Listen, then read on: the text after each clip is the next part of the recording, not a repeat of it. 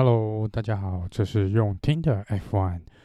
我是杰夫。那这个礼拜呢，我们先来听听，嗯，这个礼拜有哪一些的 F one 的新闻或是一些这个八卦呢？呃，首先，呃，这个 F one 呢，这个礼拜有宣布哦，就是明年呢，这个沙烏地阿拉伯是我们 F one 新增的一个赛事哦。那这个赛事呢，他们最后最终决定呢，这个会比较像新加坡一样哦，是一个 night race， 也就是一个晚上的比赛哦。那沙烏地阿拉伯呢，也是这个第三十三个国家呃来举办这个 F one 的比赛。那在这之前呢，呃，好像在一九八零年的时候呢，这个嗯，沙烏地阿拉伯是有邀请这个呃 William 车队去那边做一个类似一个秀啦。那除了除此之外呢，的确在沙烏地阿拉伯这边是从来没有过 F one 的赛车哦。那针对这个比赛赛道的部分哦，他们目前好像就是也是比较像新加坡一样哦，或是一个城市，就是城市间的一个赛道。这个呢，那目前为止呢，他们是还没有呃。有一个最终的设计啊，就是这个赛道目前为止是还没有成型的，但是这个设计方表示说呢，他们会有呃会让这个赛道呢拥有蛮长的一个直线高速的直线哦，然后也会有很很怎么讲呢，很难过的弯啊，所以他们说这个以目前来说呢，这会是呃没有办法在其他 F one。目前现有赛事看到的赛车场哦，这样会让我们车迷有点小小的期待啦。好，那接下来呢，另外一个新闻是有关法拉利哦。法拉利呢，他们有出来讲哦，因为目前他们是还没有决定明年是要让哪一位这个年轻的赛车手来加入到 F one。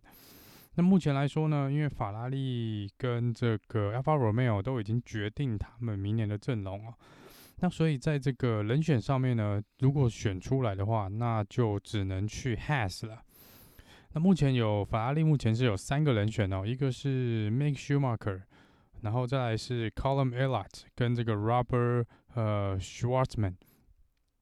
那这个 Mick Schumacher 呢跟 Callum Ilott 是这个呃目前 F two 的第一名跟第二名哦。那 Mick Schumacher 跟法拉利的渊源也很深啊，因为他的爸爸是 Michael Schumacher。那他们当时是有提到，前几个礼拜就有讲过，就是传闻是啦，只要 Mick Schumacher 能够在今年啊，在 F two 拿下前三名，那呃，他明年一定可以加入 F one 车队，只是当时是还没有确定是加入 Alfa Romeo 或是 Haas。那目前看起来呢，就只能加入 Haas 就是了。那目前来说呢，这个法拉利的这个总监呢是说，他们会在嗯 F two 的这个最后一场比赛，也就是巴林站的时候呢，来决定是由哪一位车手加入呃加入 F one 啊。那这个呃可能就要再看看呢，这个之后呢是呃哪一位车手拿到 F one 的冠军哦。那我想应该是那一位是笃定是可以加入的啦。接下来也是有关法拉利的新闻哦。那法拉利这边来讲呢，这个总监也在接受访问的时候透露，他说明年呢，呃 ，F one 在这个法拉利 F one 引擎的部分呢，是确定会有很大的一个改变跟升级哦。那这个升级呢，他们说会希望能够带回把法拉利拉回以前在前三名的这个位置。那他们也认为说，这个呃，目前他们对于这个明年引擎的设计跟动力元件的设计呢，是进展是相当的不错哦。所以呃，即便这个这个赛季他们可能已经是属于基本上放弃的状态了，但他们认为呢，明年呢应该会让这个法拉利起死回生哦。那这个当然我们也要到明年才能知道啦。那所以这个我们就看看明年法拉利的表现是不是如现在总监所说的，就是有一个全新的这个引擎跟动力元件，那是不是能够再把法拉利呢拉回我们这个呃至少在前三名的这个位置。因为今年他们目前呢是跟这个 AlphaTauri 在争第六名的位置哦，是其实这个是有点蛮蛮哀伤的啦。身为这个法拉利车迷的话，应该会觉得这是很难以接受的事实哦。总之呢，这个就是看看明年到底这边会发生什么事情喽。接下来呢，这个讲到的是也是有关法拉利啊，但是是他的车手 Sebastian Vettel。那 Sebastian Vettel 接受访问的时候，已经很基本上很公开的表示了，就是他会全心全力的投入这个呃，明年他们这个 Racing Point 呢，也就是 Aston Martin 的这个这个车队的所有的一切哦，不管是在呃赛车的这个设计啦，或是在什么车手的呃训练，或是在这个车队的策略部分呢，他都会。呃，原则上呢，全心全力的投入哦。那他也说，他现在其实就已经有在准备加入这个 Aston Martin 哦，因为反正现在法拉利的状况，他大概也也没有办法有什么发挥了啦。然后呃，在接受另外一家媒体访问的时候，问到他现在对于今年法拉利车队跟他表现的这个看法，他觉得他呃讲是说、哦、他。Vettel 觉得说，他对今年法拉利的表现哦，整体的车子的表现也是蛮意外的、哦，就是说他也没有预期到会这么糟糕、哦。然后第二是呢，他说他这辈子到现在，就是他整个 F 一 生涯，他还没有一次是无法跟赛车做一个配合哦，也就是说他就是在暗示说，他今年似乎是没有办法。跟这个呃，他的赛车，也就是法拉利设计出来这个赛车，呃，有比较高的同步率。原则上就是他说他一直很挣扎，然后虽然很努力的想要去试着调整自己的状况，去看能不能让这个呃整体的表现呢跟车速跑得更快，但他说他的确没有办法做到像他的队友 Charles Leclerc 那样，呃，所以他觉得之前讲的是说，嗯。Charles Leclerc 是跟他在一个完全不同的领域哦。那这个我们之前呃蛮多集以前是有提到、哦，就是说这个以前啊 ，Vettel 在 Red Bull 的时候，跟可能刚加入法拉利那一两年，因为那个赛车 Vettel 比较喜欢是抓地力稳的，下压力、气压比较压可以压抓地力比较稳的车子哦。但是这几年的发展，可能让法拉利跟这些车子变得比较。呃，下压力可能比较没有那么强，那抓地力可能也没有那么稳，变成说可能车子在控制的部分是相较于比较不稳定的、哦。也许是因为整体这个嗯赛车变大的关系，也许是嗯整个赛车的设计，或是整个嗯因为配合这个 hybrid engine 的改变，那都这都是跟 Vettel 当时在 Red Bull 的状况是相当相当不一样的、哦。但是嗯。这个像 Charles Leclerc 啊，这个 Alex Albon， 甚至 Gasly 这些比较年轻的赛车手们 ，Lando Norris 这些啊，因为他们从以前在跑这个赛车的时候呢，可能就比较呃适应这个比较新型的赛车的设计跟新型的赛动力元件的配合，所以他们会比较对于这个可能。比较难驾驭的赛车，或是这个性能上面，他们会比较的熟悉，也比较容易去调整哦。那我们讲 Vettel 这些，可能就是比较，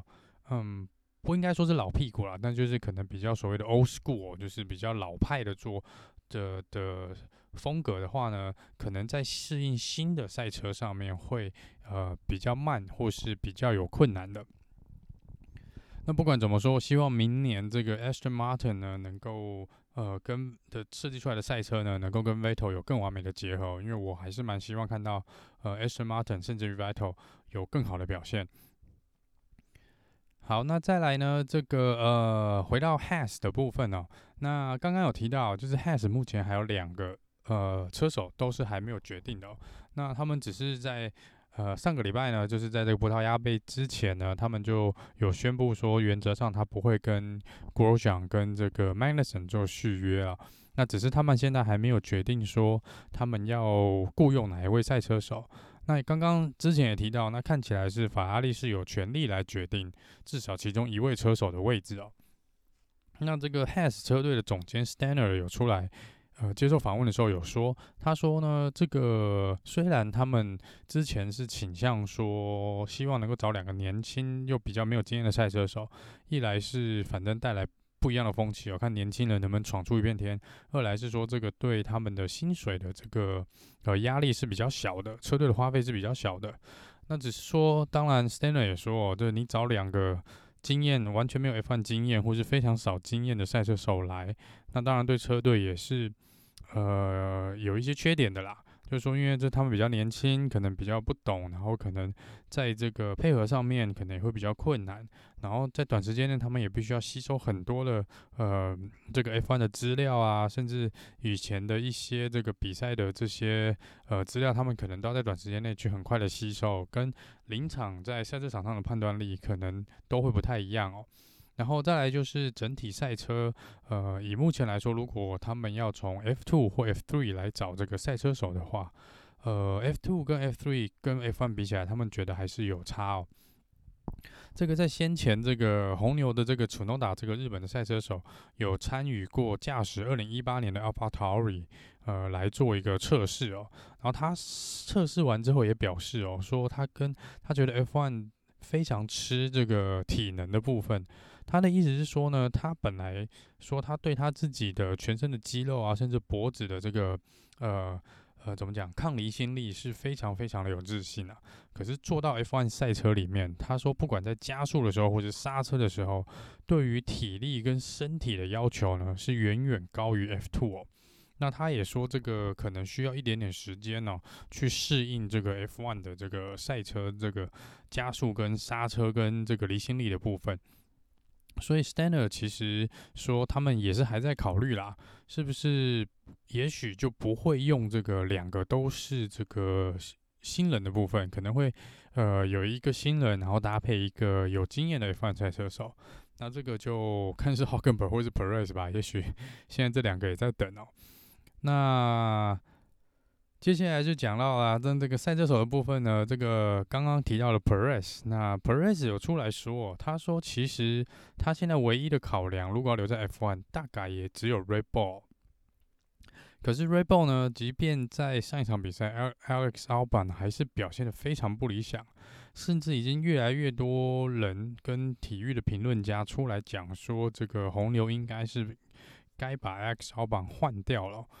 可是红牛这车队这边呢，则是出来说呢，原则上他们还不会决定谁会是 Max Verstappen 的队友，他们会等到今年赛季的最后一场，也就是十二月十三号的阿布达比站，再来决定 Albon 会不会留在 Red Bull。那我觉得以这个态度来说啦，其实我觉得，嗯 ，Red Bull 本身应该是蛮想让 Albon 留下来的。那只是说，以目前他的表现，可能没有办法让 Red Bull 很强硬的出来讲说，对我就是要他，所以他们会延期。其实我觉得也不是没有道理哦，因为心里面可能我想还是希望要 Albon 来继续当 Max Verstappen 的队友，不然看看之前这个 Red Bull 换人哦，是完全不手软哦，像 Kvyat 跟 Daniel Ricciardo 搭档的时候被换掉 ，Brendon Hartley 被换掉，然后 Gasly 也被换掉。所以其实 Red Bull 他们要换你是非常的狠的、啊，也不会给你有太多的时间。但是以目前来说呢，他们一直让 Albon 有这个把他的这个期间一直在往后延哦，所以我觉得这个在真的在某种程度上，可能内心里面他们是希望留住 Albon 的。那这个只是我个人的猜测啦。那这个 Albon 如果我我觉得如果未来一两场比赛哦，还是这么不理想的话，那也许 Red Bull 会提前换人也不一定啊。OK， 那最后呢，来讲一下、哦，这、就是小小的这个数据啦哈，就是今年呐、啊，呃，到目前为止，所有的比赛到截至到上周的这个葡萄牙站为止呢，是呃在第一圈，这蛮有趣的数据哦，就是在第一圈呢，呃，每场比赛在加总在第一圈。呃爬升最多位置的赛车手。这第一名是很难猜的哦，这第一名真的要我猜我也猜不到。因为当然假设啦，我们讲个比方，就像 Louis Hamilton 如果是呃杆位的话呢，那他第一圈绕完那还是杆位的话，那还是第一名，那他其实是没有任何的呃进展，所以这个记录会是零。所以也就是说前三名的车手原则上，应该说前十名的车手啦，原则上是比较少，